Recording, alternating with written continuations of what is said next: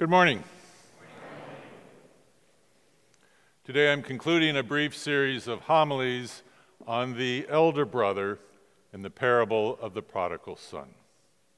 We turn once again to Luke chapter 15, beginning at verse 25. Now his elder son was in the field, and when he came and approached the house, he heard music and dancing. He called one of the servants and asked what was going on. He replied, Your brother has come, and your father has killed the fatted calf because he got him back safe and sound. Then he became angry and refused to go in. His father came out and began to plead with him, but he answered his father, Listen, for all these years I've been working like a servant for you, and I have never disobeyed your command. Yet you have never given me even a young goat that I might celebrate with my friends. But when this son of yours came back, who's devoured your property with prostitutes, you killed the fatted calf for him. And the father said to him, Son, you are always with me, and all that is mine is yours. But we had to celebrate and rejoice because this brother of yours was dead and has come to life. He was lost and has been found. The word of the Lord. Let us pray.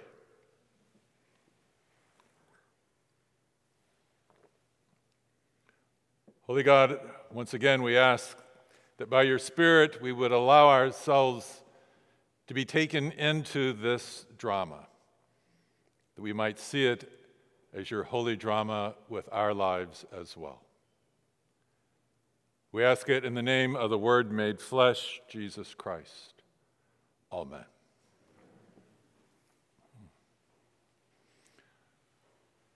The hard working, obedient, responsible elder son came home after another long, hard day of working in the fields to discover that his father was throwing a celebration for the return of his prodigal brother. The one who had unjustly demanded his inheritance from the father and who used that money to run away from his responsibilities on the family farm who squandered it all in dissolute living, and who then returned home to his father's embrace, to music and dancing. And there he was now gorging himself on the fatted calf. And the elder brother is furious about what seems to him to be an injustice and refuses to go in to the celebration. Isn't it ironic that at the end of the parable, the outsider, the prodigal, is now inside the celebration? And the elder brother, who always considered himself an insider, is now outside. So the father comes outside to plead with his eldest son. He said, We had to celebrate and rejoice. For this brother of yours was dead and has come to life. He was lost and has been found.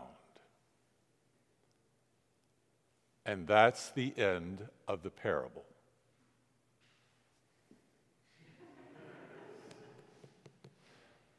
We're not told what this elder brother, who had made so many responsible choices in his life, would now choose to do about this invitation. And this drives us a little bit crazy. Luke, finish the story. Did the elder brother refuse the father's invitation? Did he choose to stay out in the fields? Did he choose to run away on his own now? Or did he choose to enter the house just to strangle the prodigal son? Or did he choose to give up his devotion to being dead right? Was he moved by the Father's grace? Did he remember better days when they were children playing together? Did he choose to be gracious himself to his younger brother and enter the celebration? Luke, we can handle a tragic ending, and we can certainly take a delightful one. But just tell us what did the elder brother choose to do about this invitation? Nope. Luke insists on leaving the ending of this story ragged so that you and I will have to complete it with our own choices.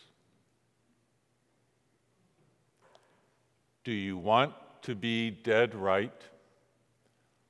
Or do you want to be joyful?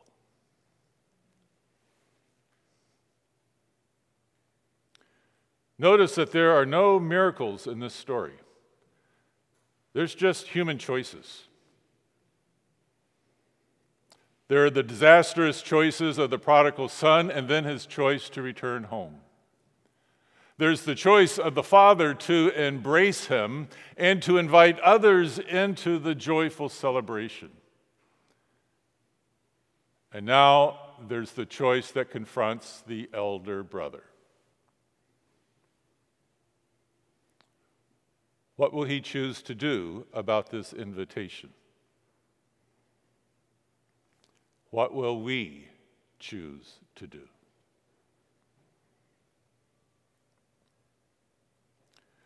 For the last several generations, most of the advice about parenting has focused on teaching children to make good choices. When Mary throws a rock through the living room window, parents are instructed not to rush out and scream at her, but to invite her into the living room to show her the broken glass and the rock sitting on the sofa and say, Now, Mary, was that a good choice? And Mary, who's a smart little girl, is going to say, I'm thinking no right. And as our children get older, there's more at stake with the choices and more anxiety wrapped around them. Choices about college, about careers, about relationships, about where you will live and with whom you will live.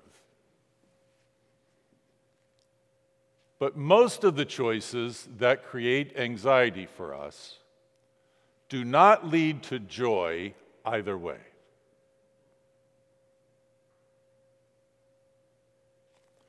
When pastors are engaged in premarital counseling with couples, they knock themselves out to make the point that you are not marrying Jesus. And this person cannot bear the burden of making you joyful. when people would come to see me for pastoral counseling to express their laments about how unfulfilling their jobs were, they would be surprised often to hear me say, So quit. Just don't expect the next job to make you joyful. It's just a job. If you're interested in authentically joyful living, you have to stop being preoccupied with choices that basically boil down to rearranging the furniture in your life and focus on the primal choice about whether or not you want to achieve a life or receive a life. And those who are truly interested in joyful living have learned to receive a life by the grace of God.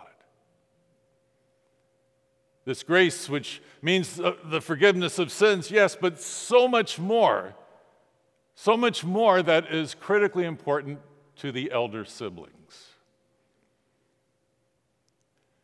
Grace means that we choose to live not by our careful plans, but by the strange interventions of God. It means that we choose to believe that life is an unfolding drama that God alone can write. Grace means, in the words of the Apostle Paul, that the one who hath begun a good work in you will bring it to completion.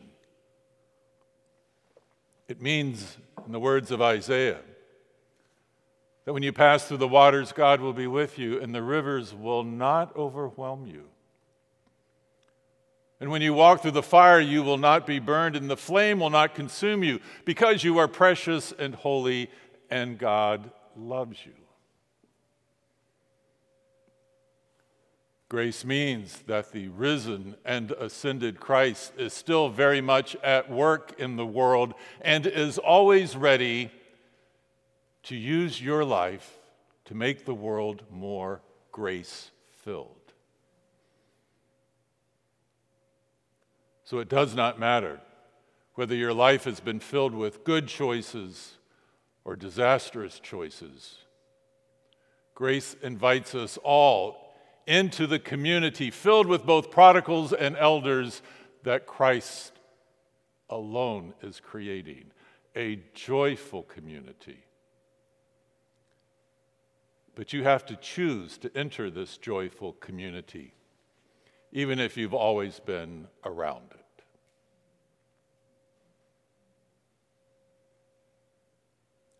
Now, the joyful community is not always an easy or even happy place to be.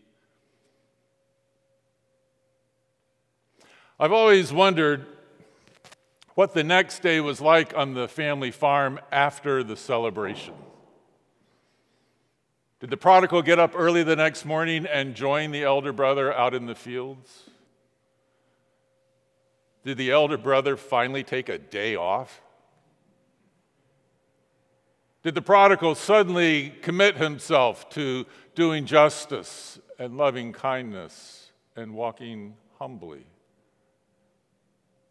Well, maybe, but that's not been my experience of community.